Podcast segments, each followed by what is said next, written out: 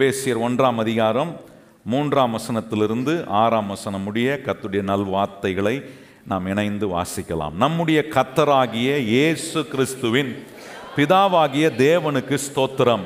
அவர் கிறிஸ்துவுக்குள் உன்னதங்களில் ஆவிக்குரிய சகல ஆசீர்வாதத்தினாலும் நம்மை ஆசீர்வதித்து இருக்கிறார். தமக்கு முன்பாக நாம் அன்பில் பரிசுத்தம் உள்ளவர்களாகவும் குற்றம் இல்லாதவர்களுமாய் இருப்பதற்கு அவர் உலக தோற்றம் முன்னே கிறிஸ்துவுக்குள் நம்மை தெரிந்து கொண்டபடியே பிரியமானவருக்குள் தாம் நமக்கு தந்தருளின தன்னுடைய கிருபையின் மகிமைக்கு புகழ்ச்சியாக தம்முடைய தயவுள்ள சித்தத்தின்படியே நம்மை இயேசு கிறிஸ்துவின் மூலமாய் தமக்கு சுவிகார புத்திரர் ஆகும்படி முன்குறித்து இருக்கிறார். இந்த வசனங்களை வாசித்த பிறகு கண்டிப்பாக ஒரு சந்தேகம் நம்மளை விட்டு போகணும். நான் ஆசீர்வதிக்கப்பட்டவன் தானா? நான் ஆசீர்வதிக்கப்பட முடியுமா? அதற்கான பதில் தான் இங்கே சொல்கிறாரு என்ன சொல்கிறாரு உலகம் உண்டாகிறதுக்கு முன்னாடியே மனுஷனை ஆண்டவர் உண்டாக்குறதுக்கு முன்னாடியே ஆசீர்வாதத்தை ஏற்பாடு பண்ணி வச்சுருந்தாராம். அந்த ஆசீர்வாதத்தை வைக்கிறதுக்கு இடம் இல்லை. அதனால தான் அவன் வேதம் சொல்லுகிறது உன்னதங்களில் உள்ள ஆவிக்குரிய சகல ஆசீர்வாதம். பூமி இல்லை மனுஷன் இல்லை ஆனால் ஆசீர்வாதம் இருக்குது அந்த ஆசீர்வாதத்தை பூமி வர்றதுக்கு முன்னாடியே மனுஷன் வர்றதுக்கு முன்னாடியே ஆயத்தம் பண்ணி வச்சுருந்தார். இந்த ஆசீர்வாதத்தை வைக்க ஒரு இடம் இருந்துச்சு. அந்த இடம் எதுனா திருத்துவத்தில் இருக்கிற ரெண்டாவது நபராகிய இயேசு கிறிஸ்துவின் குள்ளே கொண்டு போய் எல்லா ஆசீர்வாதத்தையும் வச்சுட்டாராம். அதனால தான் பாருங்கள் பிதா தம்முடைய ஒரே பேரான குமாரனை இந்த உலகத்தை அவர் எவ்வளவா நேசித்தார் என்பதை உலகத்தில் இருக்கிற மனிதர்களை ஆண்டவர் எவ்வளவா நேசித்தார் என்பதை காட்டுவதற்கு யாருக்குள்ள எல்லா ஆசீர்வாதத்தையும் வச்சிருந்தாரோ அவரே அனுப்பிட்டார். இயேசு கிறிஸ்து ரெண்டாயிரம் ஆண்டுகளுக்கு முன்பாக வந்ததனுடைய முக்கிய கருள் பொருள் என்ன?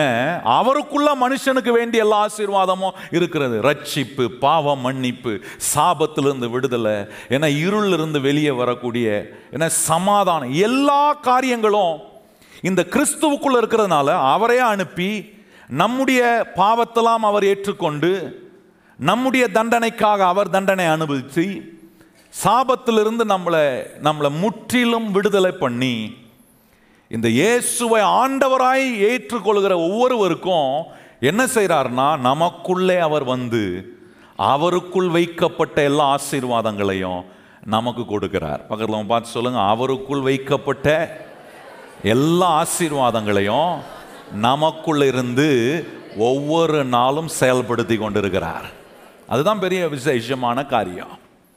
இந்த ஆசீர்வாதத்தை செயல்படுத்துறதுக்கு ஆண்டவர் சொல்றாரு இதற்காக நான் உன்னை உலக தோற்றத்துக்கு முன்னாடியே தெரிந்து கொண்டம்பான்றாரு என்ன மாதிரி ஒரு தேவன் பாருங்க.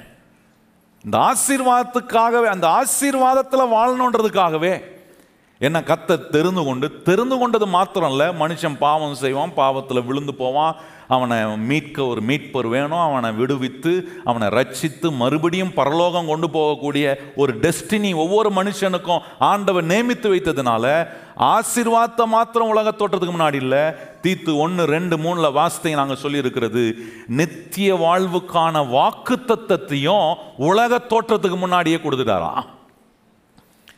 எல்லா மனுஷனுக்கு தேவையான எல்லாவற்றையும் ஆண்டவர் உலக தோற்றத்துக்கு முன்னாடியே செஞ்சு வச்சிருக்கிறார். நல்லா கவனிக்கணும் நீங்கள் அதை. கொஞ்சம் சிந்திச்சு பார்க்கணும். உங்களுக்கு நடக்கிற காரியங்கள் உங்களை சுற்றி நடக்கக்கூடிய காரியங்களை வைத்து நான் வந்து ஆசீர்வதிக்கப்பட்டவனா. நான் வாழ்க்கையில் முன்னேற முடியுமா? சவால்கள் பிரச்சனைகள் வாழ்க்கையை வந்து மோதும் போது சந்தேகங்களை எழுப்பும் போது அந்த சந்தேகத்தின் நடுவே ஒரு நிச்சயத்தோட வாழணும். அந்த நிச்சயம் என்னன்னா என்ன நடந்தாலும் நான் கத்தரால் ஆசீர்வதிக்கப்பட்டவன். எத்தனை பேர் கையை உயர்த்தி சொல்ல முடியும்? என்ன நடந்தாலும் நான் எப்படிப்பட்டவன்? அதற்காக தெரிந்து கொள்ளப்பட்டவனா இருக்கிறேன். நித்திய வாழ்வை ஆண்டவர் எனக்கு வாக்குத்தத்தமாக கொடுத்திருக்கிறார். அது மாத்திரம் இல்லை இப்ரேயர் நான்கு மூணில் வாசித்தையும் நான் சொல்லியிருக்கிறது.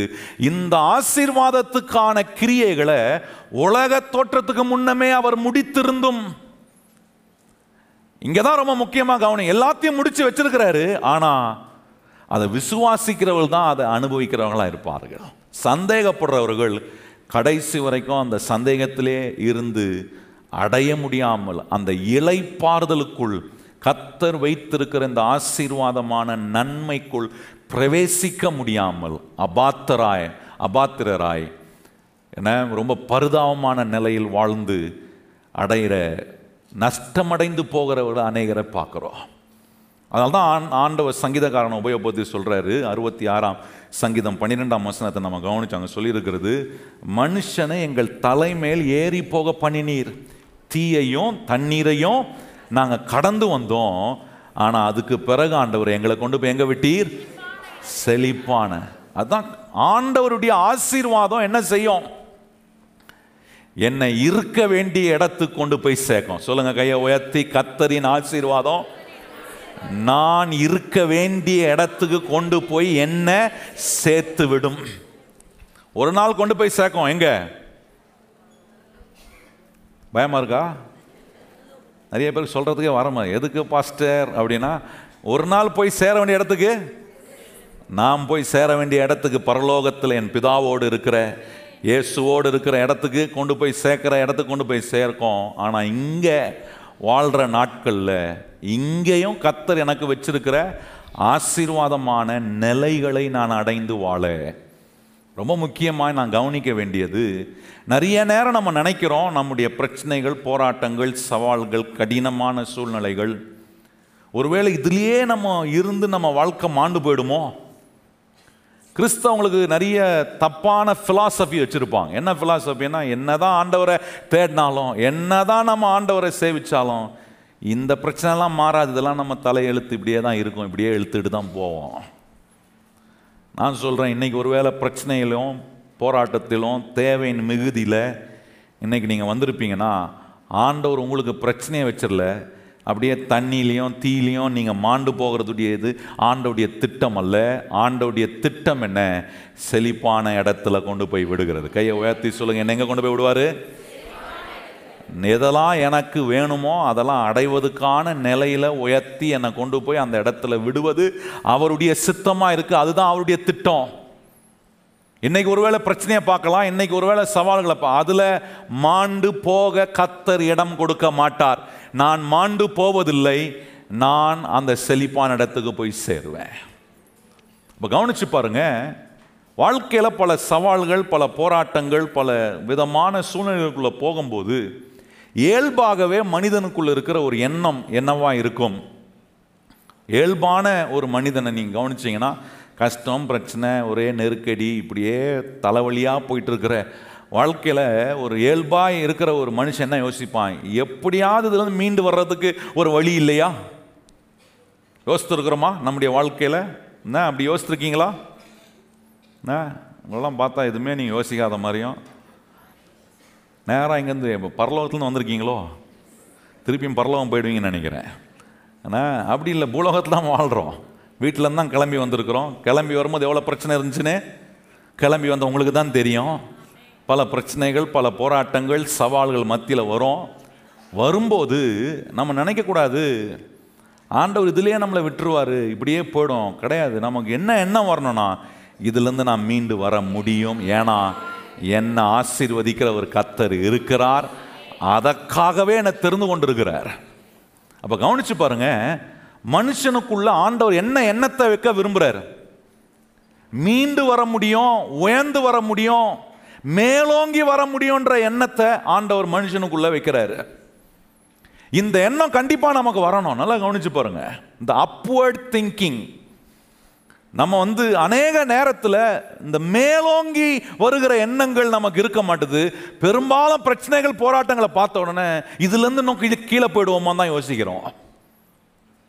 இன்னைக்கு நிறைய நேரத்தில் நம்முடைய வாழ்க்கையில் நாம் சந்திக்கிற சூழ்நிலைகள் போய் நிற்கும் போது இதை தாண்டுவேனா? இதில் மாண்டு போயிடுவேனா? இதுலேருந்து நான் வெளியே வரத்துக்கு வாய்ப்பு இருக்கா? நான் முன்னேற முடியுமா? என்கிற கேள்விகள் நமக்கு நேராக வரும்போது அநேகர் என்ன எப்படி யோசனை போகுதுன்னா மேலோங்கி வருகிற எண்ணம் வர மாட்டுது இதில் அவ்வளோதான் முடிஞ்சிடும் போல இருக்குது நம்ம கதை. நான் சொல்கிறேன் நம்ம கதையை கத்தர் முடிக்க விட மாட்டார் புதிய துவக்கத்தை கூட கத்தரால் நமக்கு ஏற்படுத்தி கொடுக்க முடியும். எத்தனை பேர் விசுவாசிக்கிறீங்க? இன்னைக்கு ஒருவேளை எல்லாம் முடிஞ்சிச்சு அப்படின்ற எண்ணத்தோடு நீங்கள் வந்திருக்கலாம். ஆனால் கத்த சொல்ல இல்லை இல்லை இனிமேதான் உன்னை கொண்டு ஒரு புதிய காரியத்தை செய்ய நான் ஆரம்பிக்கிறேன். உன்னால முடியாதுன்னு சொல்லாத உன்னோடு இருக்கிற கத்தரால கூடாதது ஒன்றுமே அப்போ பாருங்க அந்த மேலோங்கி வருகிற எண்ணம் வரணும். சொல்லுங்க எனக்கு என்ன எண்ணம் வரணும்? மேலோங்கி வரணும். இப்படியே இருந்துடக்கூடாது இப்படியே மாண்டு போயிடக்கூடாது.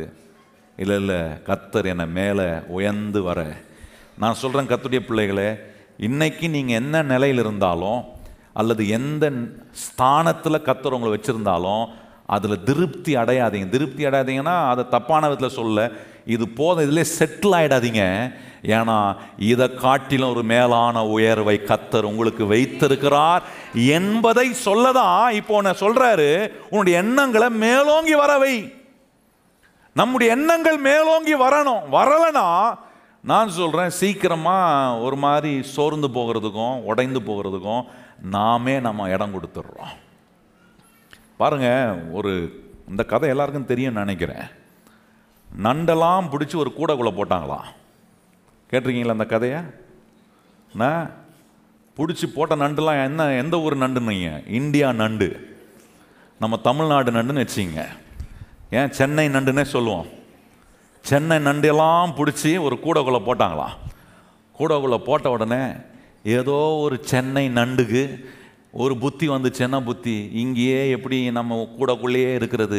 கூட மேலே திறந்துருக்க கொஞ்சம் ஏறி போய் அப்படி எகிரி குதித்து போயிடலாம் வெளியே அப்படின்னு நினச்சி ஒரு சென்னை நண்டு என்ன பண்ணிச்சான் அப்படியே மெதுவாக மெதுவாக சுரண்டி சுரண்டி சுரண்டி மேலே ஏறிச்சான் பாருங்கள் கூட இருக்கிற மற்ற சென்னை நண்டுலாம் பார்த்துச்சான். என்ன இவன் மட்டும் ஏறி போகிறான் பொச்சி இழு அவனை அப்படின்ட்டு இழுத்து இந்த வேலையை செய்ய பிசாசு எப்போவுமே ரெடியாக இருப்பான். நான் கொஞ்சம் மேலோங்கி வருகிற எண்ணம் ஆண்டவருடைய வார்த்தையை கேட்ட உடனே தேவனுடைய வாக்கு தத்தங்கள் எனக்கு வந்த உடனே கத்தர் எனக்கு கொடுக்குற நம்பிக்கை உண்டாகும் போது கொஞ்சம் எண்ணங்கள் மேலோங்கி வரும்போது ஒரு தடை உள்ள வந்து ஒரு பிரச்சனை வந்த உடனே சட்டுன்னு நம்முடைய எண்ணத்தின் அந்த உயர்வை மட்டுப்படுத்துகிறானே பிசாசு. இதிலிருந்து நம்ம இந்த இடையூறுல இருந்து நாம் எப்படி நாம் மீண்டு வர? அதான் இன்னைக்கு நான் உங்களோட பேச விரும்புகிறேன் தேவனுடைய சித்தமும் தேவனுடைய திட்டத்தையும் நம்ம அறிந்து கொண்டா ஆண்டவர் எப்போவுமே அந்த மேலோங்கி வருகிற எண்ணங்களை அவர் என்கரேஜ் பண்ணுறார் பக்கத்தில் பார்த்து சொல்லுங்கள் மேலோங்கி வருகிற எண்ணங்களை கத்தர் எப்போவுமே என்கரேஜ் பண்ணுறவர் யார் டிஸ்கரேஜ் பண்ணுவான் பிசாஸ் டிஸ்கரேஜ் பண்ணுவான் என்ன சொல்லுவான் நீ செஞ்சிருவியா? உன்னை கொண்டு செஞ்சிருவாரா? உன் மூலமாக இது நடந்துருமா? ஆண்ட ஒரு நாளும் அப்படி டிஸ்கரேஜ் பண்ணவே மாட்டார். எத்தனை பேர் அதை ஏற்றுக்கொள்கிறீங்க கத்தர் எப்பொழுதுமே நம்மளை உற்சாகப்படுத்துகிறவர். கையை உயர்த்தி சொல்லுங்க கத்தர் எப்போவுமே என்ன ஆண்டவர் நம்ம கேட்குற எதையுமே அவர் வந்து டிஸ்கரேஜ் பண்ணுறது இல்லை அதை வந்து ஒரு மாதிரி மலிவுபடுத்துகிறதும் கிடையாது. பாருங்க ஒரு நாள் ஒரு ராஜாவுக்கு முன்னாடி ஒருத்தனுக்கு போய் நின்று கேட்கக்கூடிய ஒரு வாய்ப்பு கிடைச்சிச்சான் அந்த ராஜா சொன்னார் அவனை பார்த்து உனக்கு என்ன வேணாலும் கேளுப்பா. அப்படி ஒரு ராஜா உங்களுக்கு சொன்னார்னா நீங்கள் என்ன கேட்பீங்க? சரி உங்கள் மௌனத்தில் நிறைய பதில் இருக்குது அது உங்களுக்குள்ளே வச்சுங்க இவன் போய் நின்றான் பாருங்க. இவனை கேட்டாரா இவன் உடனே சொன்னானா இவன் உடனே கேட்டானா அவனு கேட்டது பார்த்தோன்னே அவன் கேட்ட உடனே இந்த மந்திரி சபையில் இருப்பாங்க பார்த்தீங்க ராஜா கூட இருந்தவங்களாம் அவனுங்கெல்லாம் உடனே குசு குசு குசு குசுன்னு பேசினான் பாரு இவனுக்கு என்ன ஆசைப்பாரு ஆ? இருக்கிறத விட்டு பறக்கிறதுக்கு ஆசைப்படுறான். இவனுக்கு இதெல்லாம் இதெல்லாம் டூ மச் இவன் கேட்டதெல்லாம் இதெல்லாம் வந்து அவனுக்கே தகாது. பூமியே தாங்காது அவன் கேட்டதை. அப்படின்னு சொல்லி இவங்கெல்லாம் ஒரே பேசிக்கிறாங்க. என்னன்னா ராஜா இவன் கேட்டதை மாத்திரம் என்ன பண்ணக்கூடாது? தரன்னு சொல்லி ஒத்துக்கக்கூடாது. கிராண்ட் பண்ணக்கூடாது அப்படின்னு சொல்லிட்டு இருக்கிற நேரத்தில் ராஜா அவன் கேட்ட உடனே சரிப்பா கொடுக்குறேன்ட்டாரான் உடனே இவங்களுக்கெல்லாம் ஒரே குழப்பம். ராஜா முடிச்சுட்டு அந்த மீட்டிங் முடிச்சுட்டு இந்த மந்திரிங்களோட வரும்போது இந்த இவங்கெல்லாம் கேட்டாங்க அந்த அஃபீஷியல்ஸ்லாம் கேட்குறாங்க ராஜா நீங்கள் என்ன இப்படி பண்ணிட்டீங்க? அவன் கேட்டவொன்னே கொடுத்துட்டீங்களே. அவன் கேட்ட காரியம் எவ்வளோ பெருசு? அது அவனுக்கு தகுதியே கிடையாது. அவன் கேட்டவன அவனுக்கு கொடுத்துட்டீங்களே அப்படின்னு சொன்னாங்களா? அப்போ அந்த ராஜா சொன்னாராம் அவன் கேட்டதை நான் கொடுத்ததுக்கு காரணம் என்னென்னா என்ன அவன் எவ்வளோ பெருசாக யோசித்து வைத்திருக்கிறான்றது அவன் கேட்டதின் மூலமாக நான் அறிஞ்சு கொண்ட பிறகு நான் அவன் கேட்டதை நிராகரிக்க முடியலன்னு சொன்னாராம் நல்லா கவனிச்சு பாருங்கள் உலகத்தை ஆள்ற ராஜாவே இவ்வளோ சூப்பராக சிந்திக்கக்கூடிய அறிவு இருக்குன்னா நான் சொல்கிறேன் ராஜாக்கள் எல்லாம் ஏற்படுத்துகிற ராஜாதி ராஜா இடத்துல நான் கேட்கும்போது அவரை அவருடைய எபிலிட்டிக்கு ஏற்றது போல் அவருடைய ஆற்றலுக்கு ஏற்றது போல் நான் கேட்கும்போது நான் சொல்கிறேன் ஒரு நாளும் இல்லை நிராகரிக்கிற தேவன் அல்ல.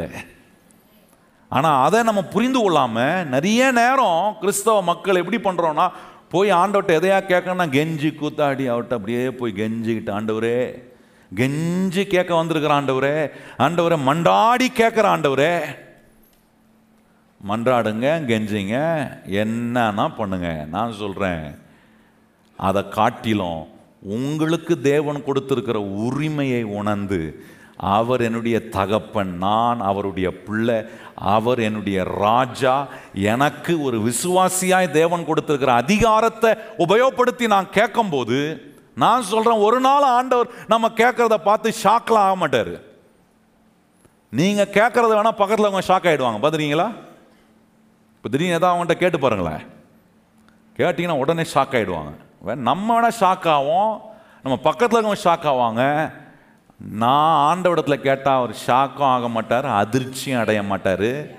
அவரால் செய்ய முடியாத ஒன்றும் இல்லைன்றத நிரூபிக்கிற தேவனாக காட்டுவார்.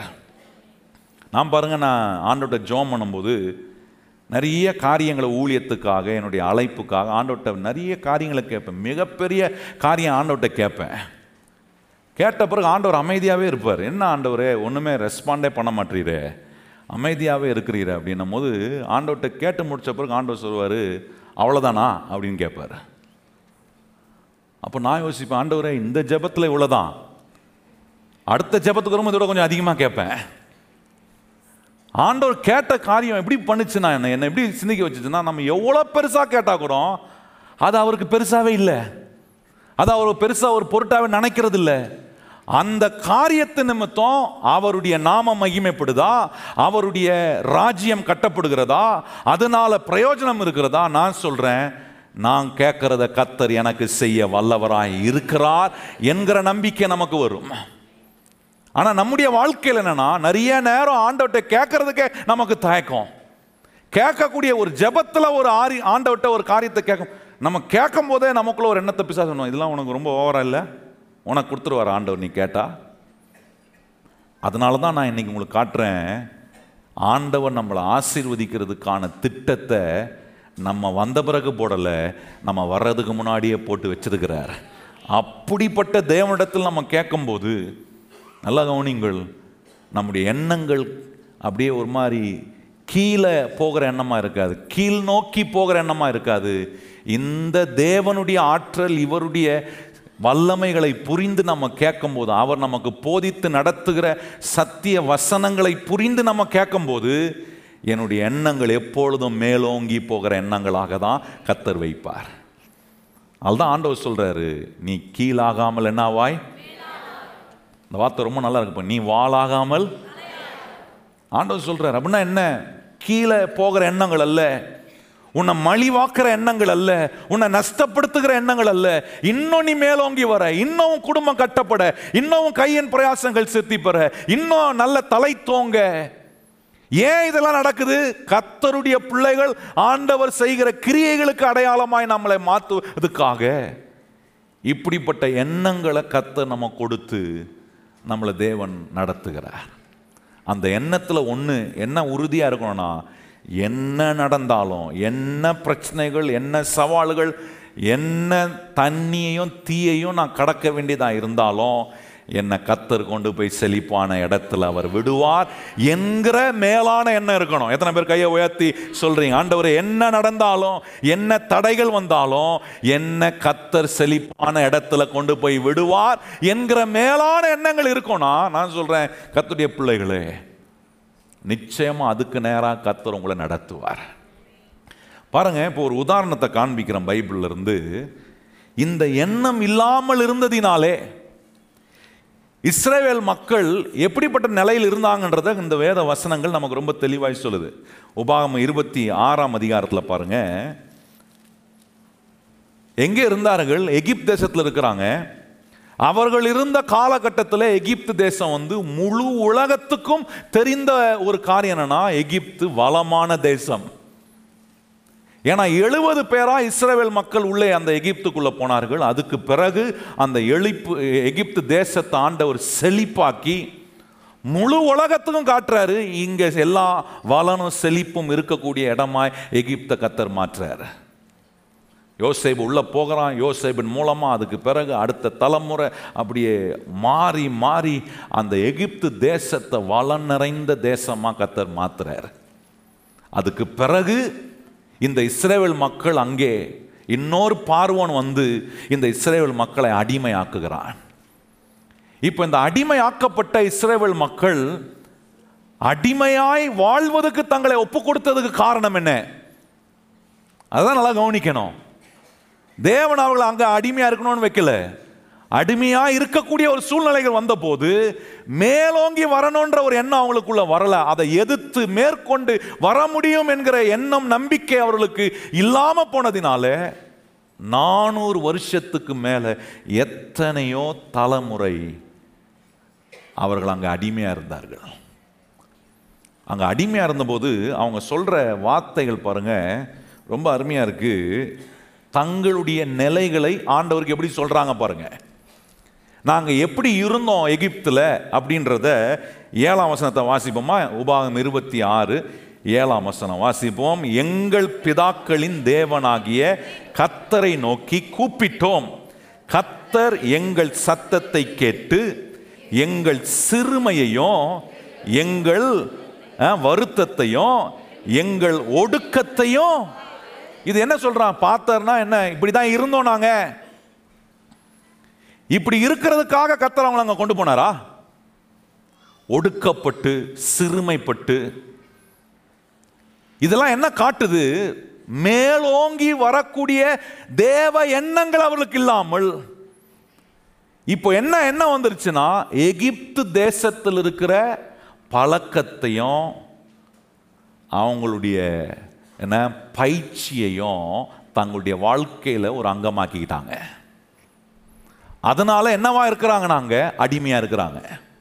நல்லா கவனிங்கள் ஒரு மனுஷனுக்கு தேவன் கொடுக்கிற மேலோங்கி வருகிற அந்த அப்வர்ட் திங்கிங் இல்லைன்னா காரணம் அவன் ஏற்கனவே ஏதோ ஒரு ப்ராக்டிஸ்லேயும் ஹேபிட்ஸ்லேயும் அவன் சிக்கப்பட்டிருக்கிறான். நல்லா நீங்கள் விளங்கிக் கொள்ளணும் இந்த இஸ்ரேவேல் மக்களுக்கு தேவன் அவளோடு செஞ்ச உடன்படிக்கை இருக்கு. இந்த இஸ்ரேவேல் மக்களுக்கு தேவன் அவள் கொடுத்த வாக்குத்தத்தம் இருக்கு. இவர்கள் ஆபரகாமுடைய பிள்ளைகள் ஆபரகாமுக்கு என்ன வாக்குத்தத்தம் கொடுத்தார்? உன்னை ஆசீர்வதிக்கிறவன் நான் என்ன பண்ணுவேன்? ஆசி உன்னை சபிக்கிறவனை நான் என்ன செய்வேன்? இப்போ இந்த எகிப்தியன் பார்வோன் சபிக்கிறான் இவங்களை. எப்படி சபிக்கிறான்? அடிமையாக்கி சபிக்கிறான். அவர்களை ஆலோட்டி வைத்து அவங்கள அவங்கள வேலை செய்ய வச்சு கடினமாக வேலை செய்ய வச்சு வேலைக்கான பலனை கொடுக்காம சாப்பிட்றதுக்கு வழி இல்லாம அரை வயிறு சாப்பாடு சாப்பிட்டுட்டு ஒவ்வொரு நாளும் நிம்மதி இல்லாம இருக்கக்கூடிய இப்படிப்பட்ட வேலைகளை செய்கிற இடத்துல இவங்க இருக்கும்போது எங்க போச்சு கத்துடைய வாக்குத்தத்தம்? உன்னை சபிக்கிறவன் நான் சபிப்பேன்னு சொன்னாரு. ஏன் அது நடக்கலாங்க? காரணம் இந்த தேவ வாக்குத்ததத்தையும் உடன்படிக்கையும் இவர்கள் தேவனுடைய பிள்ளைகள் ஆபிரகாமுடைய பிள்ளை என்கிற அறிவு அவர்களுக்கு இல்லை. இதை குறித்த தேவ சித்தத்தையும் திட்டத்தையும் அறிந்து கொள்கிற அறிவு அவர்களை விட்டு போன போது இப்போ வேற ஒரு பழக்கத்தில் செட் ஆயிட்டாங்க. என்ன பழக்கம்னா எகிப்து எகிப்து தேசத்தில் இருக்கிற பழக்கத்தையும் எகிப்து தேசத்தில் இருக்கிற பயிற்சிக்கு அவங்க பழக்க வைக்கப்பட்டுட்டாங்க. அதுதான் நீங்கள் கவனிச்சு பாருங்க பார்வோன் ஒரு நேரம் வந்தபோது என்ன செய்கிறான்? உங்களுக்கு வேலை செஞ்சு போக உங்களுக்கு அதிகமாக நேரம் இருக்கிறனால தானே போய் உங்கள் ஆண்டவரை நீங்கள் தொழுது கொள்ள போகிறீங்க அதனால் அதை கூட ஸ்டாப் பண்ணுறதுக்கு என்ன பண்ணானா இது வரைக்கும் நான் உனக்கு செங்கலை கொடுத்து வேலை செய்ய சொன்னேன். இனிமே நீயே போய் எகிப்து தேசம் முழுவதும் சுற்றி கண்டுபிடிச்சு கொண்டு வந்து வேலை செய்யணும். வேலையை இன்னும் கடினமாக்குறான். நல்ல கவனிங்கள் இப்படி வேலையை கடினமாக்கும் போது அப்பவாது சிந்திச்சிருக்க வேணாமா இந்த இஸ்ரேவேல் மக்கள்? இது இல்லையே நம்முடைய ஸ்தானம்.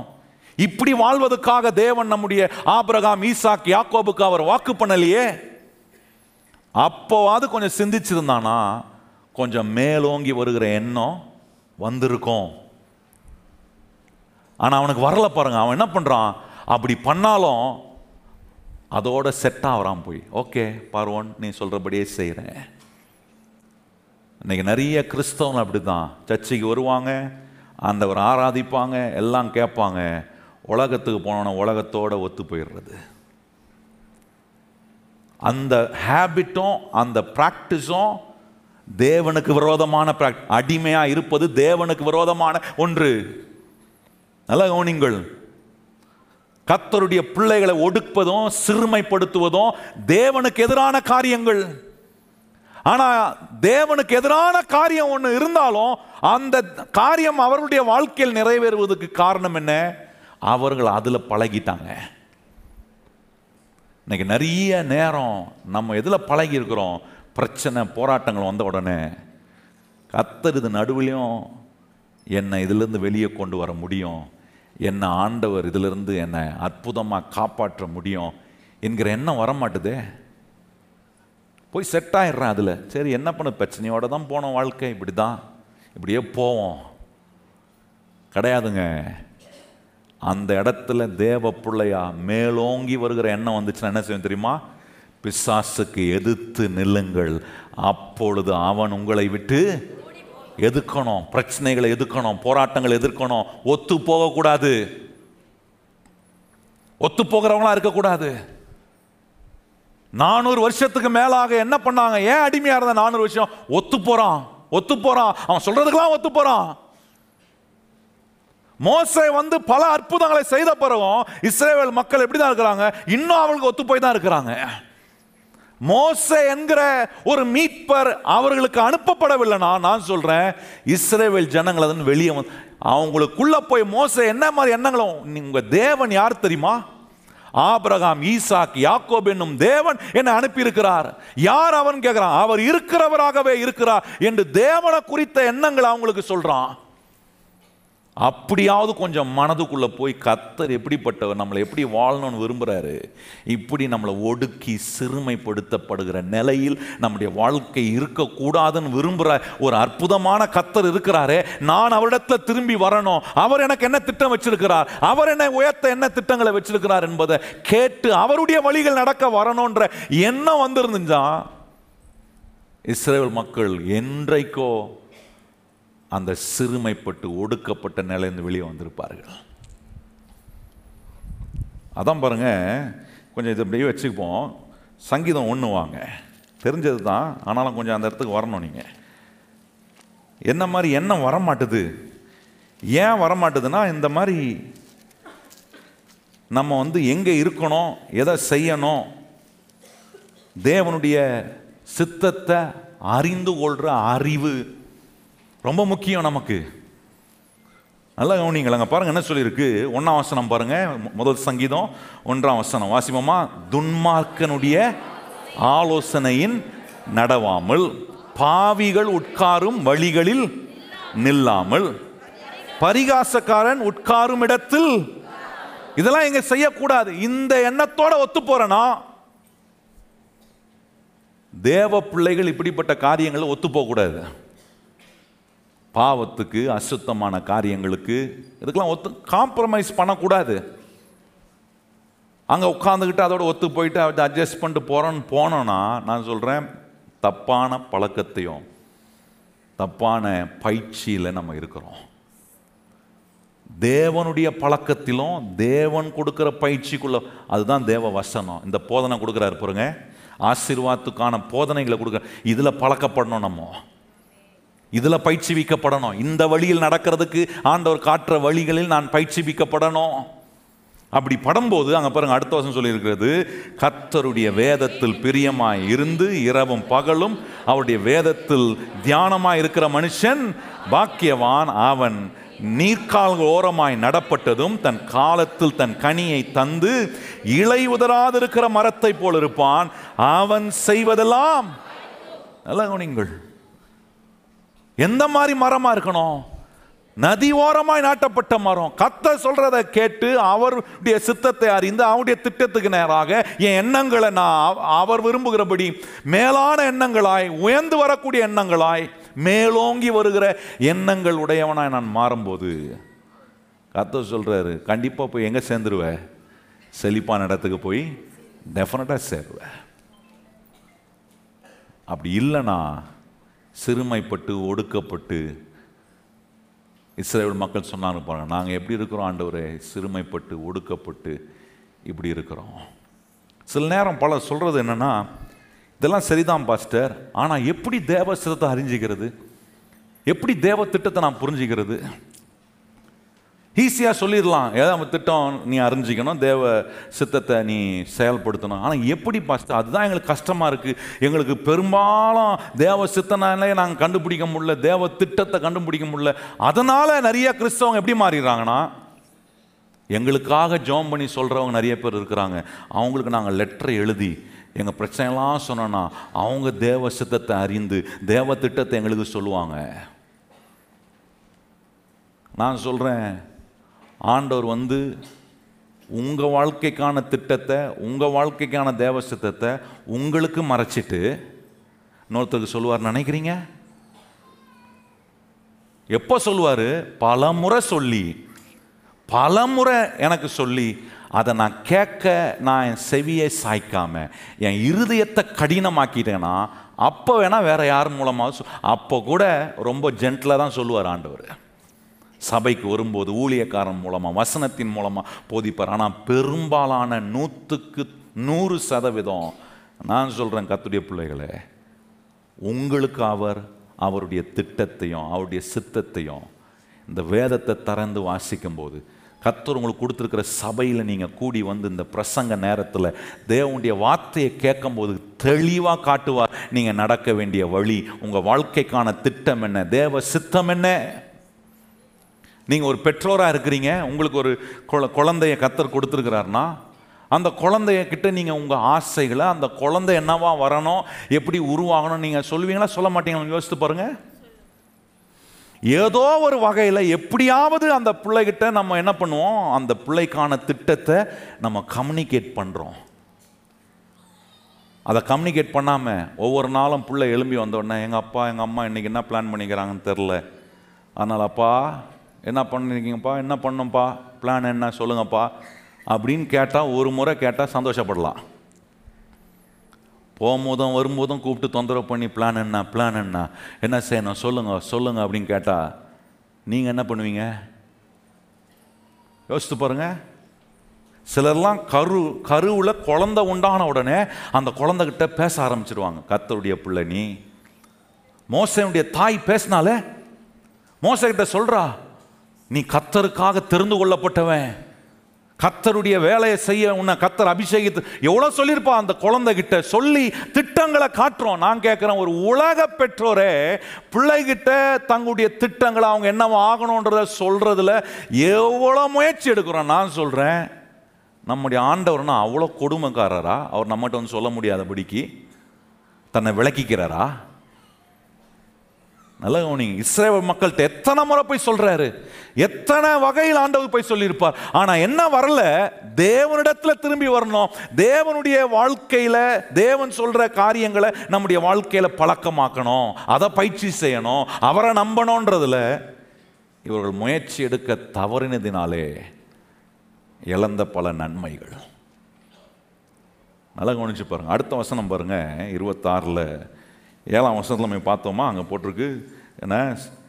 சிறுமையும் வருத்தத்தையும் ஒடுக்கத்தையும் பார்த்து எட்டாம் வசனம் எங்களை பலத்த கையினாலும் ஓங்கிய புயத்தினாலும் மகா பயங்கரத்தினாலும் அடையாளங்களினாலும் அற்புதங்களினாலும் எகிப்திலிருந்து புறப்பட பண்ணி அடுத்த வசனம் எங்களை இவ்விடத்தில் அழைத்து வந்து பாலும் தேனும் ஓடுகிற தேச தேசமாகிய இந்த தேசத்தை எங்களுக்கு நல்லா கவனிங்க.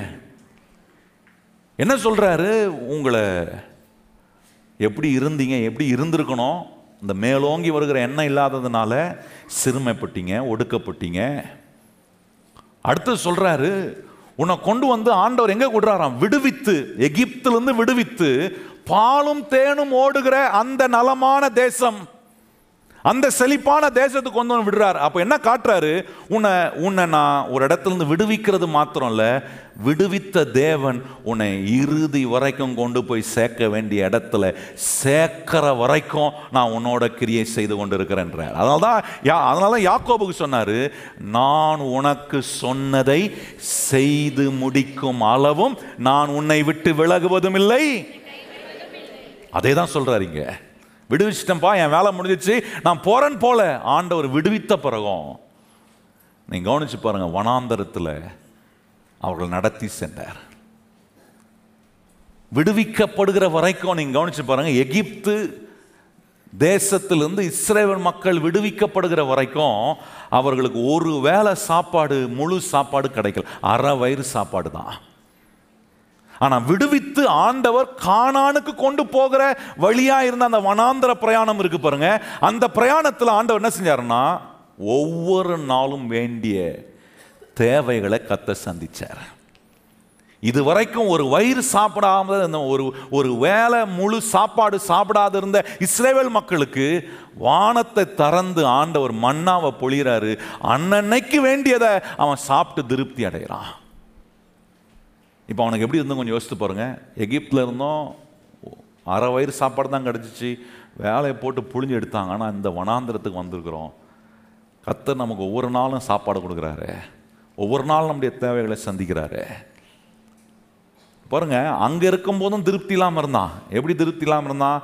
ஒடுக்கப்பட்டு சிறுமைப்பட்டு மேலோங்கி வருகிற எண்ணம் அவனுக்கு வரல. இப்போ இந்த வனாந்திரத்தில் நடக்கும்போது கூட மேலோங்கி வருகிற எண்ணம் வரமாட்டுது பாருங்க. என்ன எண்ணம் வந்துருச்சுன்னா ஆ நமக்கு தான் அங்கே சாப்பாடு இல்லாமல் இருந்ததுக்கு இங்கே வனாந்திரத்தில் டெய்லியும் ஒரு சாப்பாடு கொடுக்குறாரு போதும். அங்கே கூட என்ன வரல. காணானுக்கு கொண்டு போவேன்னு சொன்ன எண்ணம் அவனுக்குள்ளே வரல.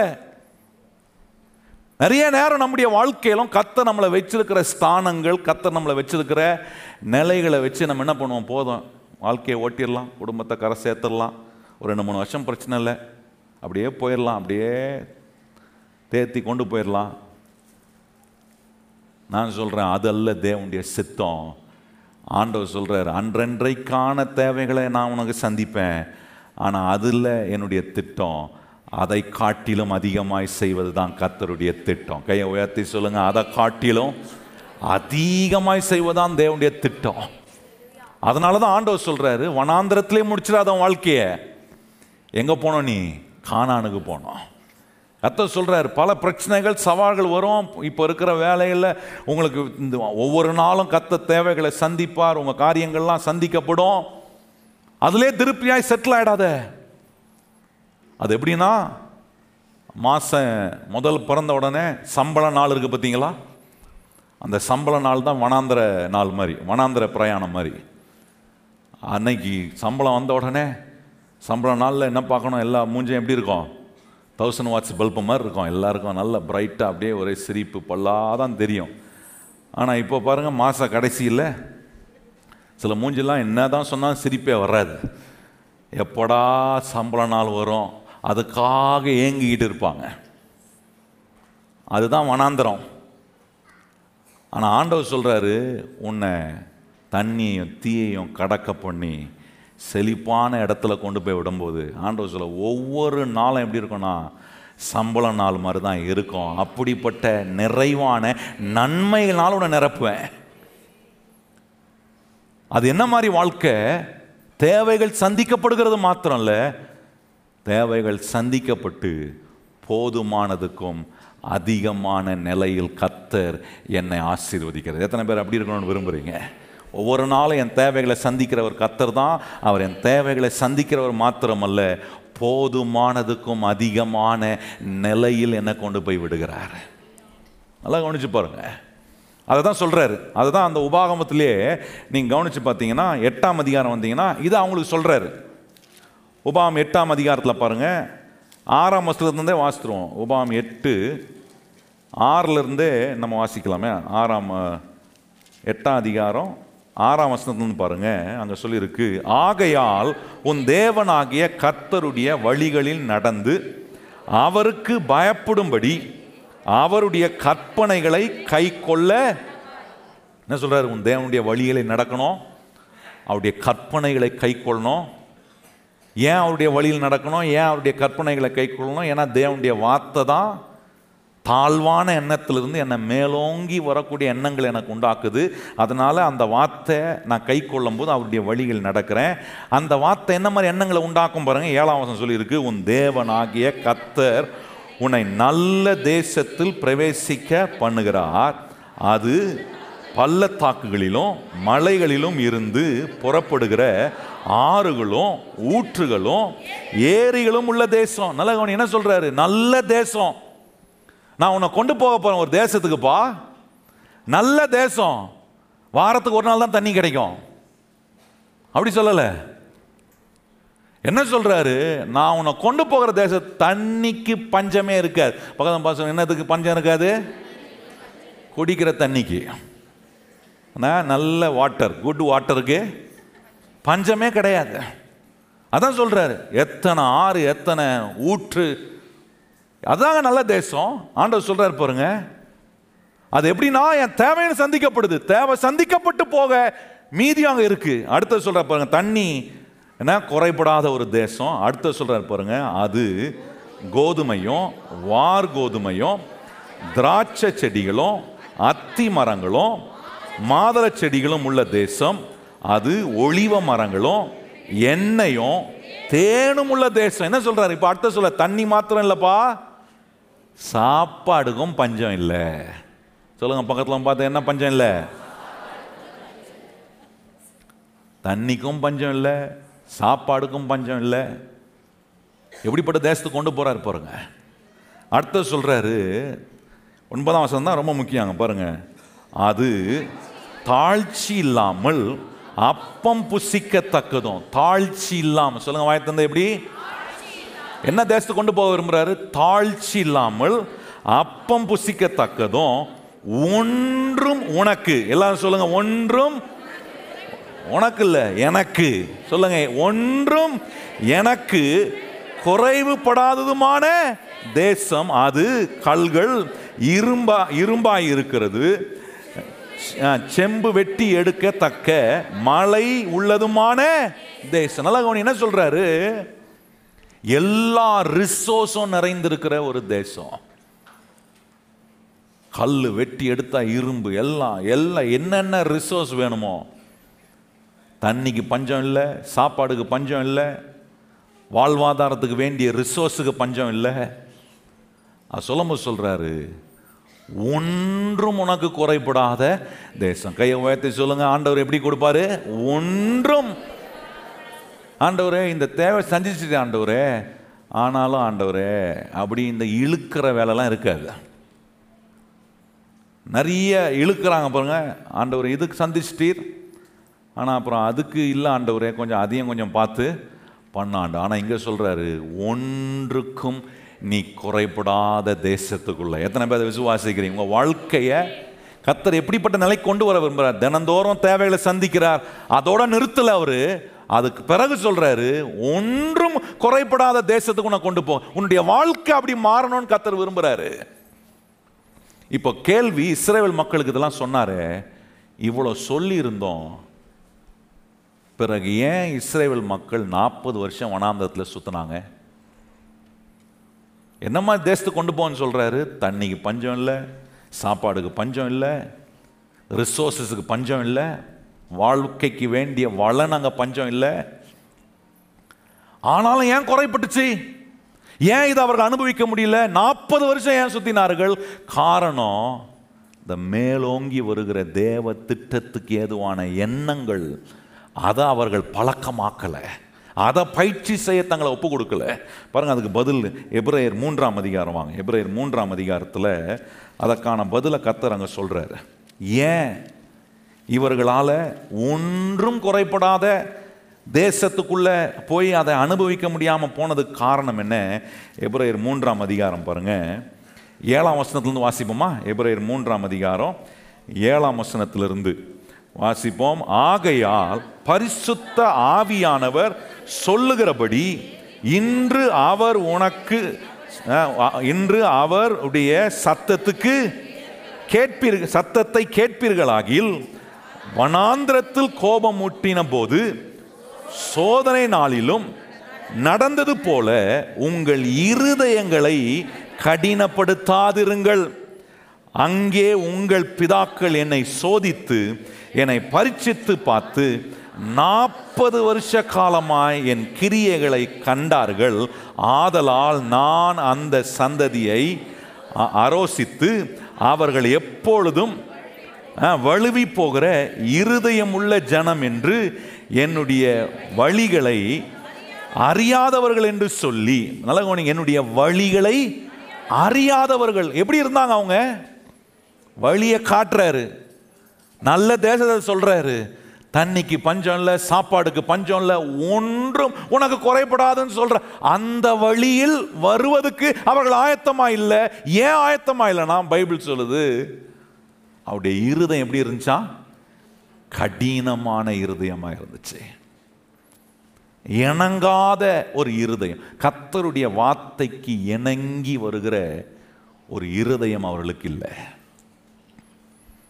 என்னதான் ஆண்டவர் வச்சிருந்தாலும் எவ்வளோ நன்மைகளை கத்தர் வச்சிருந்தாலும் நம்முடைய இருதயம் இணங்கி வரலனா நம்முடைய இருதயம் கடினமாக இருக்கணும் நான் சொல்கிறேன் எவ்வளோ ஆயத்தம் பண்ணி அவர் உலக தோற்றத்துக்கு முன்னாடியே எல்லா ஆசீர்வாதங்களையும் எல்லா வழிகளையும் அதற்காக போட்டு ஆயத்தம் பண்ணி வச்சுருந்தாலும் அவர் காற்ற வழிகளில் நடக்க அவர் சொல்கிற பழக்கத்தை பயிற்சிபிக்க நான் என் இருதயத்தை அவருக்கு நேராக திருப்பாமல் என் இருதயத்தை கடினமாக்குவேனா? தேவன் எனக்கு வைத்திருக்கிற ஒன்றும் குறைபடாத தேசத்துக்குள்ளே நான் போக முடியாது.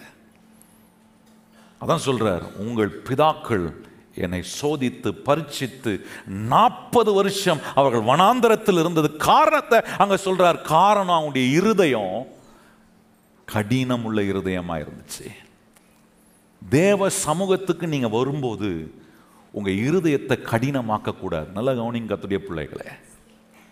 சர்ச்சைக்கு வருவேன் உட்கார்ற இடத்துல நான் கேட்பேன் ஏதோ ஒன்று சொல்கிறாங்க அப்படின்ட்டு நீங்கள் இல்லாமல் தேவன் தம்முடைய ஆசீர்வாதத்தை உங்களுக்கு செயல்படுத்துவதற்கு அவர் காட்டுகிற வழிகளை இணங்கி நான் ஏற்றுக்கொள்ளும் போது கடினமான நிலைக்கு என்னை நான் விளக்கி கொள்கிறேன் பிசாசு பாருங்க கத்துடைய வார்த்தையை கேட்குற நேரம் மாத்திரம் தான் கடினமாக்க பார்ப்பான். இந்த எண்ணங்களுக்குள்ள மனதுக்குள்ள போகாதபடிக்கு தடுக்கக்கூடிய வேலைகளை செய்வான்.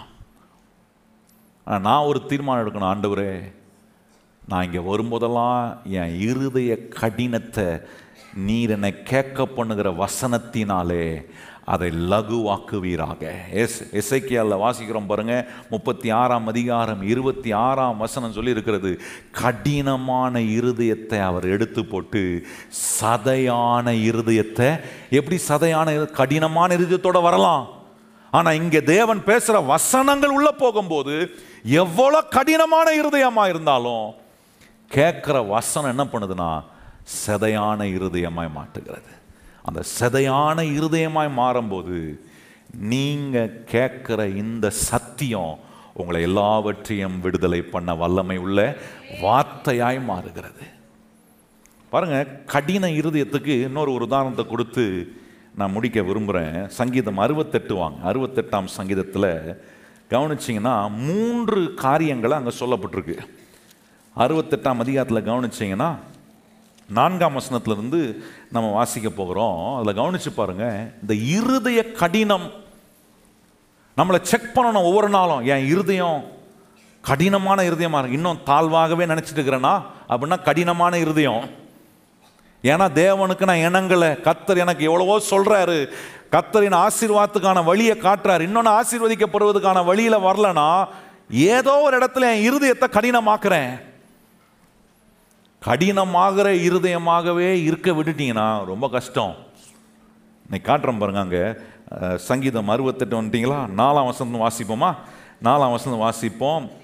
தேவன் தேவனை பாடி அவருடைய நாமத்தை கீர்த்தனம் பண்ணுங்கள்.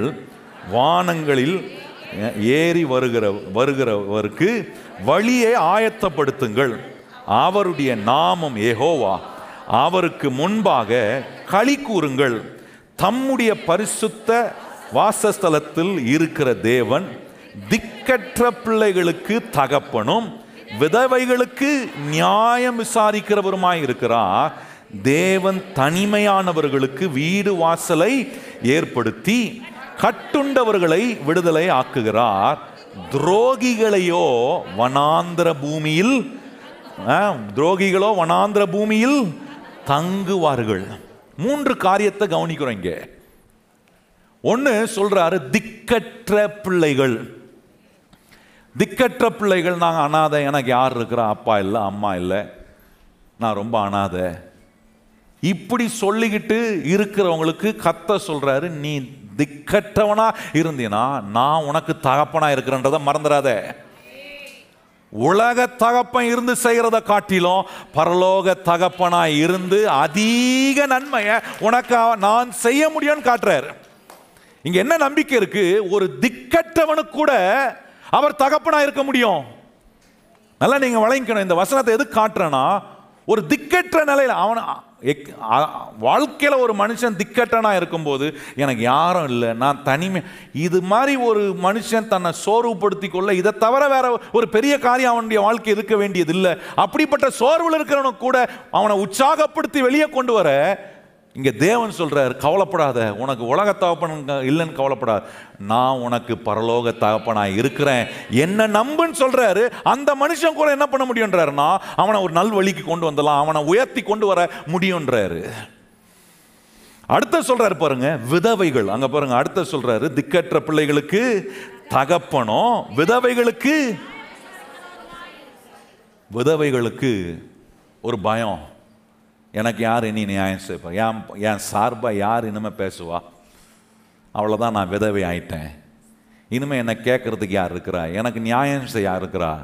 அப்படி சொல்கிறவங்களுக்கு கூட கத்தர் நீதிபரராய் நியாயாதிபதியாய் விசாரிக்கிறவராய் இருக்கிறாருன்னு வேதம் சொல்லுது. இந்த ரெண்டுமே ரெண்டு எக்ஸ்ட்ரீமுங்க திக்கட்டவர்கள் விதவைகள் அவர்களுடைய வாழ்க்கையில் இருக்கிற வேதனைகள் திக்கற்றவா இருக்கிறவங்களுடைய வேதனையை கொஞ்சம் யோசித்து பாருங்க. அப்படிப்பட்டவர்களுக்கு கூட ஒரு நம்பிக்கை இருக்கின்றார். என்ன நம்பிக்கை இருக்குன்னா அவர்களுக்கு ஒரு தகப்பன் இருக்கிறார். அவர்களுடைய விஷயத்தை விசாரித்து நியாயம் செய்ய ஒரு தேவன் இருக்கிறார். நீ அப்படிப்பட்ட நிலையில் இருந்தால் நீ கத்தரை நம்பினா உனக்கு திக்கட்டனாக இருக்கலாம். ஒருவேளை நீங்கள் கைவிடப்பட்டவங்களாக இருக்கலாம். உங்களுக்கு வழி இருக்குது நீங்கள் வாழ்க்கையில் மேலோங்கி வருவதுக்கு ஆனால் மூன்றாவது ஒன்று சொல்லியிருக்கிறாரு பாருங்க அதுக்கு ரொம்ப பரிதாபம்.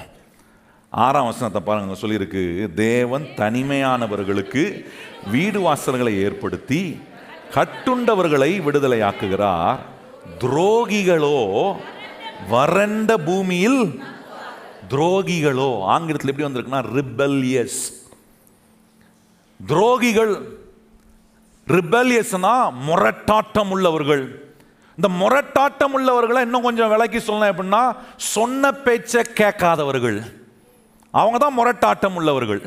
அவங்கள தான் ரிபெலியஸ் இந்த இஸ்ரேல் மக்கள் எப்படி இருந்தார்கள்? ரிபெலியஸா இடி இருதயம் கடினமான போது அவர்கள் எப்படி மாறிட்டாங்கன்னா முரட்டாட்டம் உள்ள சொன்ன பேச்சை கேட்காத. ஆண்டவர் என்ன சொல்றது? நாங்க என்ன கேட்கறது? அப்படி இருக்கிற ஒரு நிலைமை என்னன்னு சொல்றாருன்னா அப்படிப்பட்டவங்களுக்கு தகப்பன் இருக்கலாம் தாய் இருக்கலாம் வேலை இருக்கலாம் எல்லா வசதி இருக்கலாம் எல்லா செல்வாக்கம் இருக்கலாம். ஆனால் அவன் எங்கே தான் தங்குவான்றாரு வறண்ட பூமி. அவன் வாழ்க்கையில் என்ன இருக்காது? சந்தோஷம் சமாதானம்.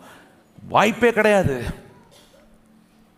ஏன்னா அவனுடைய இருதய கடினத்தின் நிமித்தமா நல்ல கவுனிங் கத்துடைய பிள்ளை. ஒரு மனுஷன் தன்னுடைய இருதயத்தை கடினமாக்கி முரட்டாட்டம் உள்ளவனாய் சொன்ன பேச்சை கேட்கா தேவன் சொல்ற பேச்சை அவருடைய வார்த்தையை கேட்காதவனாய் அதை மீறி செயல்படக்கூடிய நிலைக்கு நம்ம போகும்போது அவனை வேதம் சொல்லுகிறது வறண்ட பூமி. இப்படி தான் இருந்தாங்க இஸ்ரேல். அந்த வனாந்தரத்தில் அவங்க மாண்டு போனதுக்கா எவ்வளவோ சொன்னார். எவ்வளவோ அற்புதம் காட்டினார். இருதயம் மாத்திரம் கடினமாக அதான் சொல்கிறார் ஆண்டவர் நாற்பது வருஷம் என்னை சோதித்து பரிச்சித்து பார்த்தார்கள். கத்துடைய பிள்ளைகளை இன்னைக்கு ஆண்டவர் நமக்கு சொல்கிற காரியம்? நம்ம வாழ்க்கையில் நம்முடைய இருதயத்தை எந்த விதத்திலும் கடினப்படுத்த ஒப்பு கொடுத்துடக்கூடாது. ஒவ்வொரு நாளும் செக் பண்ணணும். ஆண்டவரே நான் துரோகியாக இருக்கக்கூடாதப்பா. நான் ரிபலஸாக இருக்கக்கூடாது. நான் முரட்டாட்டம் உள்ளவனாக இருக்கக்கூடாது. நீ இவ்வளோ எனக்கு கத்தரின் ஆசீர்வாதத்தை குறித்து பல மாதங்களாய் சொல்லியும் நான் இன்னும் என் இருதயத்தை கடினப்படுத்தி வச்சிருக்கிறேனா? நான் இன்னும் விசுவாசிக்காதபடிக்கு எங்கேயாவது எனக்குள்ள கடினம் இருக்கிறதா ஆண்டவரே? இந்த கடினமான இருதயத்தை எடுத்து போட்டு சதையான இருதயத்தை எனக்கு தாங்கப்பா. செக் பண்ணுங்க ஒவ்வொரு நாளும். இங்கே வசனத்தை கேட்டு போறீங்க. உங்கள் வேலைக்கு போகும்போது இது வேலை செய்தா? அங்கே என் இருதயம் கடினமாயிடுதா? இல்லை அங்கே என் இருதயம் சாஃப்டாக தான் இருக்கா? ஆண்டவருடைய வார்த்தை வேலை செய்கிற மாதிரி சாஃப்டாக இருக்கா? உறவுக்குள்ளே போறீ கணவன் மனைவியாக வாழும்போது இங்கே கேட்டுட்டு போகிறீங்க குடும்பத்துக்குள்ளே உறவுக்குள்ளே உரசல் ஏற்படும் போது அங்கே இருதயம் கடினமாகுதா?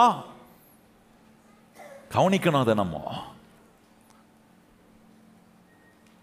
இருதயத்தை செக் பண்ணணும். கையை வச்சு சொல்லுங்கள் உங்கள் இருதயம் எங்கே இருக்கோ? எங்கே இருதயம் எனக்கு தெரியுமா? இந்த பக்கம் தான் கை வச்சீங்க. உங்களுக்கு இந்த பக்கத்தில் நீங்கள் கை வச்சிங்கன்னா இருதயம் எங்கே தான் இதுக்கு என் இருதயத்தை நான் ஒவ்வொரு நாளும் செக் பண்ணணும். சிலலாம் சாப்பிட்டு ரொம்ப சைஸாக ஏறிடுவாங்க. பார்த்துருக்கீங்களா? என்ன? ஓவர் வெயிட் ஏறிடும். ஏறிச்சுன்னா சிலருக்குலாம் வெயிட் ஏறிடும் பாருங்கள் ஏறினோடனே அவங்க கால் அவங்களுக்கே தெரியாது. குனிஞ்சு தேடுவாங்க. எங்கள் காலை? எங்கள் காலை காணமே? காலை காணமேன்னு தேடுவாங்க சிலர்லாம். அப்படிப்பட்டவன்ட்ட கேட்டு பாருங்கள் என்னங்க நீங்கள் இப்படியே வெயிட் போட்டுனேங்கிறீங்க காலே தேடி கண்டுபிடிக்கிற மாதிரி ஆயிடுச்சு உங்களுக்கு. என்ன இப்படி பண்ணுறீங்கன்னா அவன் சொல்லுவான் நான் ஒன்றும் பெருசாலாம் சாப்பிட்றதே இல்லை தெரியுமா? அதோட நிறுத்தினா பரவாயில்ல. அது கூட ஒன்று சொல்லுவாங்க பாருங்க. என்னன்னே தெரில ஒரே மர்மமாக இருக்குது நான் சாப்பிட்றதே இல்லை. ஆனால் வெயிட்டு மட்டும் ஏறிடுது ஊதிடுது உடம்பெல்லாம். இப்படி மர்மமாக இருக்கிறவங்ககிட்ட போய் நீங்கள் என்ன சொல்ல முடியும்? நான் என்ன நீங்கள் என்ன சொல்ல முடியும்? யாராவது ஒருத்தவங்க சொல்ல ஒரே மர்மமாக இருக்குது எனக்கு மறக்க முடியாது. அன்றைக்கி ஒரு சகோதரன் வந்து என்னை பார்க்க வந்து சொன்னார் பாஸ்டர் என் பொண்டாட்டி ஆவனா பெட்டி புடைக்க பேக் பண்ணிட்டு புஸ்கு புஸ்குன்னு அவங்க அம்மா வீட்டுக்கு போய்கிறா எனக்கு என்னன்னே புரியல பாஸ்டர் எனக்கு ஒரே மர்மமாக இருக்குனாரு நான் சொன்னேன் கேட்கறதுக்கு எனக்கு ரொம்ப கர்மமாக இருக்குது மர்மமாக இருக்கான். ஏன் போகிறான்னு இவருக்கு தெரியல. இவர் அப்படியே ஒன்றுமே பண்ணாத. இவர் நல்ல மனுஷன். அப்படியே ரொம்ப தேவ தூதர் இவர். இவர் ஒன்றுமே பண்ணலை. பிரச்சனை எப்போவுமே ஒரு பக்கம் வராது. ரெண்டு பக்கத்துல தான் பிரச்சனை வரும். என்ன பண்ணுற ஒரே மர்மம். இவன் மர்மமாக இருக்குன்னா அவங்ககிட்ட நம்ம என்ன சொல்கிறது ஆண்டவர் தான் உன் மர்மத்தை உனக்கு வெளிப்படுத்துவார். போ. அப்படின்னா சொல்லி அனுப்ப முடியும்? நல்லா கவனிங்க. நம்மளை நம்ம செக் பண்ணணும். சொல்லுங்கள் நம்ம இருதயத்தை செக் பண்ணணும். ஒவ்வொரு நாளும் உங்கள் இருதயத்தை செக் பண்ண. இந்த வார்த்தைக்கு என் இருதயம் ரெஸ்பாண்ட் பண்ணுதா? இணங்குதா? ஆண்டவருக்கு நான் செவி கொடுக்குறேனா? ஆண்டவருக்குடைய வார்த்தைக்கு நான் இணங்கி வரேனா? ஆண்டவர் சொல்கிறாரு பாருங்க ஓசியா நாலாம் அதிகாரம் ஆறாம் வசனத்தில் என் ஜனங்கள் சங்காரமாகறாங்க. ஏன்? அறிவில்லாததினாலே. எது இல்லாதனால? எந்த அறிவு? கத் கர்த்தருடைய வார்த்தையை குறித்த அறிவில்லாத அங்க அது அதோட நிக்கல பாருங்க. ஆண்டவர் சொல்ல நீ என் அறிவை வெறுத்தாய். சொல்றாரு உனக்கு நான் அறிவை கொடுக்கிறேன். நல்லா கவனிங்க கத்துடைய பிள்ளைகளை. பிளெஸ்ஸிங்ஸ் என்ற சபைக்கு வருகிற ஒவ்வொருவருக்கும் வாரந்தோறும் கத்த தம்முடைய வசனத்திலிருந்து அவரை குறித்த அறிவை உங்களுக்கு கொடுக்குறாரு. இந்த ஆசீர்வாதமான வாழ்க்கையை வாழ்வதற்கான சத்திய வசனத்தை குறித்த அறிவை கொடுக்குறாரு. இவ்வளோ சொல்லியும் நான் என் இருதயத்தை கடினமாக்குறேன்னா நான் அறிவை வெறுக்கிறேன். தேவனுடைய அறிவை வெறுக்கிறேன். அதான் முரட்டாட்டம். அப்படி இல்லாமல் இல்லை ஆண்டவரே என்னை நான் மாற்றுறேன் நான் மாறணும் ஆண்டவரே. எனக்குள்ள உம்முடைய சதையான இருதயத்தை நீர் உண்டாக்கணும். என் கடின தன்மையை என் முரட்டாட்டங்களை ஆண்டவரை நீர் மாற்றணும். உறவில் நம்ம இருக்கிற நிலைகள் நாம் போய் வேலை செய்கிற இடத்துல எப்படி மற்றவங்களோடு பழகிற விதங்கள் அதில் முரட்டாட்டங்கள் வெளிப்படுகிறதா? நீ என்ன சொல்கிறது நான் என்ன கேட்குறது கீழ்ப்படியாமல் சொல் பேச்சை கேட்காத நிலை மனுஷங்கிட்டையும் காட்டுறோம் ஆண்டவர்கிட்டையும் காட்டுறோம் குடும்பத்தில் இருக்கிறவங்ககிட்டையும் காட்டுகிறோம் பெரிய இடத்திலும் காட்டுகிறோம். இது எல்லாமே என்ன செய்யும்னா நம்மளை நாளுக்கு நாள் தேவன் வைத்திருக்கிற செழிப்பான இடத்துக்குள்ளே போகாதபடிக்கு தடுக்கும். ஆண்டவர் சொல்கிறாரு தீயும் தண்ணீரையும் கடந்து வருவ. ஆனால் நீ செழிப்பான இடத்துக்கு போய் சேருவ. போய் சேருவதுக்கு ஆண்டவர் சொல்கிறாரு இருதயத்தை செக் பண்ணு. இருதயத்தை செக் பண்ணும்போது உன்னை செக் பண்ணணும். இன்னும் என்ன குறித்து தேவன் வச்சிருக்கிற எண்ணங்களை நான் தாழ்வான்னு நினைக்கிறேனா? அல்லது மேலோங்கி வருகிற எண்ணங்கள் என் வாழ்க்கை குறித்து என் வாழ்க்கையின் மூலமாக என் குடும்பத்தின் மூலமாக கத்த செய்ய விரும்புகிற காரியங்களுக்கு நேராக மேலோங்கி வருகிற எண்ணங்களாக இருக்கிறதா? மேலோங்கி வருகிற எண்ணமாக இருந்தால் நான் சொல்கிறேன் அறிவை வெறுக்கலை. அறிவை நான் வரவேற்கிறேன் என்னுடைய வாழ்க்கையில். அறிவை வரவேற்றா நான் சொல்கிறேன் உங்களை மகிமைப்படுத்துகிற கத்தர் உங்கள் கூடவே இருந்து உங்கள் நிலைகளை அவர் உறுதிப்படுத்தி இப்போ இருக்கிற நிலையை காட்டிலும் மிக உயர்வான நிலைக்கு கத்தர் உங்களை உயர்த்தி கொண்டு வர அவரால் முடியும் என்பதை நம்பி நீங்கள் ஒன்றே ஒன்று செய்யணும் ஒவ்வொரு நாளும் கேட்குற வசனத்தெல்லாம் எடுத்து செக் பண்ணணும். என் இருதயம் கடினமாக இருக்கா இல்லைன்னா என் இருதயம் இணங்கி கத்துடைய வார்த்தைக்கு செயல்படுகிறதா? ஆண்டவர் சொல்கிறத நீங்கள் செயல்படுத்துவீங்கன்னா நான் சொல்கிறேன் உங்களை போல ஒரு வெற்றி உள்ள மனுஷன் இந்த உலகத்தில் யாருமே இருக்க முடியாது. அப்படிப்பட்ட நிலையில் நாம் வாழ எத்தனை பேர் ஆண்டவருக்கு ஒப்பு கொடுக்குறீங்க? எலும்பி நிப்போம் நம்ம சோம் பண்ணலாம். ரெண்டு கரங்களையும் கத்தருக்கு நேராக உயர்த்தி. எத்தனை பேர் ஆண்டவருக்கு நன்றி சொல்கிறீங்க ஆண்டவரே நிறைய வசனங்களை நாங்கள் கேட்குறோம். நிறைய காரியங்கள் எங்களுக்கு போதிக்கப்படுகிறது. நாங்கள் கேட்ட போதிக்கப்பட்ட எல்லா வசனங்களையும் எங்கள் இருதயத்தில் நாங்கள் ஆண்டவரை ஆராய்ந்து பார்க்கணும். எங்கள் இருதயம் கடினமாக இருக்கா? அல்லது நீர் விரும்புகிறபடி ஆண்டவரே உமக்கு இணங்கி சதையான இருதயத்தை உடையவர்களாய் நாங்கள் உம்முடைய சித்தத்தை அறிந்து கீழ் நோக்கி இருக்கிற எண்ணங்கள் அல்ல மேலோங்கி வருகிற எண்ணங்களினால கத்தர் எங்களை நிரப்புகிறீர். அந்த சிந்தனை உள்ளவர்களாய் எங்களை மாற்றும். ஆண்டவரே நாங்கள் வனாந்திரத்திலே இருந்துடக்கூடாது. கத்தர் எங்களுக்காக வைத்திருக்கிற செழிப்பான இடத்தில் அந்த நல்ல தேசம் சொல்லுங்க வாயத்திறந்து ஒன்றுக்கும் குறைபடாத அந்த தேசம் போல என்னுடைய வாழ்க்கையை ஒவ்வொரு நாளும் எசப்பா நீங்க நிரப்பணும். எத்தனை பேர் சொல்லி ஜோம் பண்றீங்க? ஆண்டவரே அந்த தேசத்தை போல ஒன்றுக்கும் குறைபடாத தேசம் என்று சொல்லி இருக்கிறதே அந்த தேசத்தை போல என்னுடைய வாழ்க்கை மாறட்டும் ஆண்டவரே. எங்களை அவ்விதம் நிரப்போம் என்னென்னலாம் குறைபட்டிருக்கிறதோ அதெல்லாவற்றையும் நீர் ஆண்டவரே நிரப்பி எங்களை பலப்படுத்தி நடத்து. அன்பின் பரலோக பிதாவே இந்த காலை நீர் உம்முடைய பிள்ளைகளை கேட்க பண்ணின இந்த சத்திய வசனங்கள் உம்முடைய பிள்ளைகள் இங்கே கேட்டதோடு நிறுத்தி விடாமல் அதை கொண்டு போய் தங்களுடைய இருதயத்தை அவர்கள் ஆராய்ந்து செக் பண்ணி ஒவ்வொரு நாளும் ஆண்டவரே மேலோங்கி வருகிற அப்வர்ட் திங்கிங் ஆண்டவர் கொடுக்கிற மேலோங்கி வருகிற எண்ணங்கள்.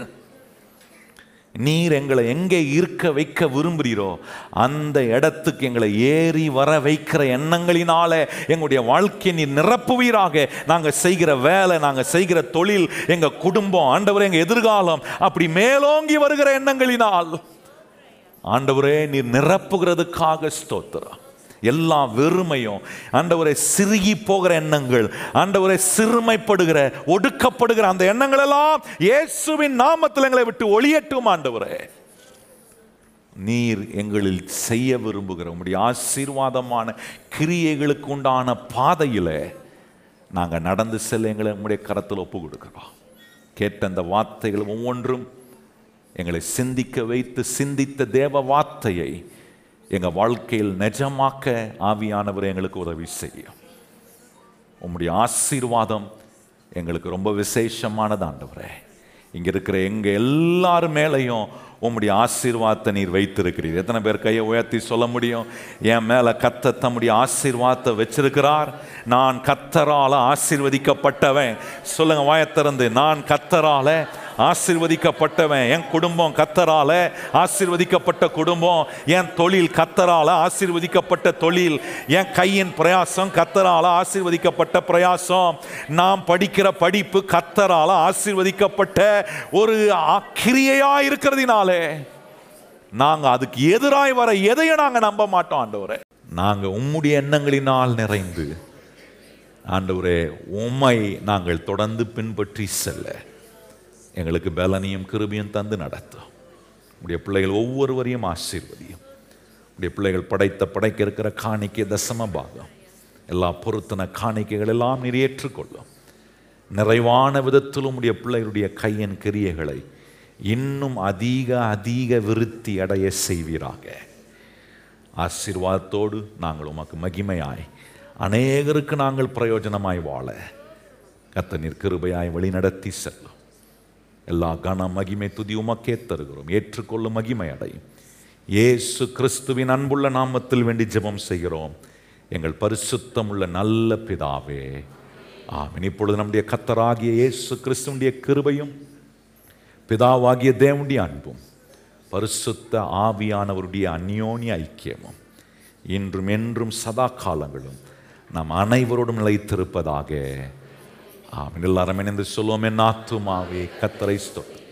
என் முழு உள்ளமே பரிசுத்த நாமத்தை ஸ்தோத்திரி. என் ஆத்துமாவே கத்தரை ஸ்தோத்திரி.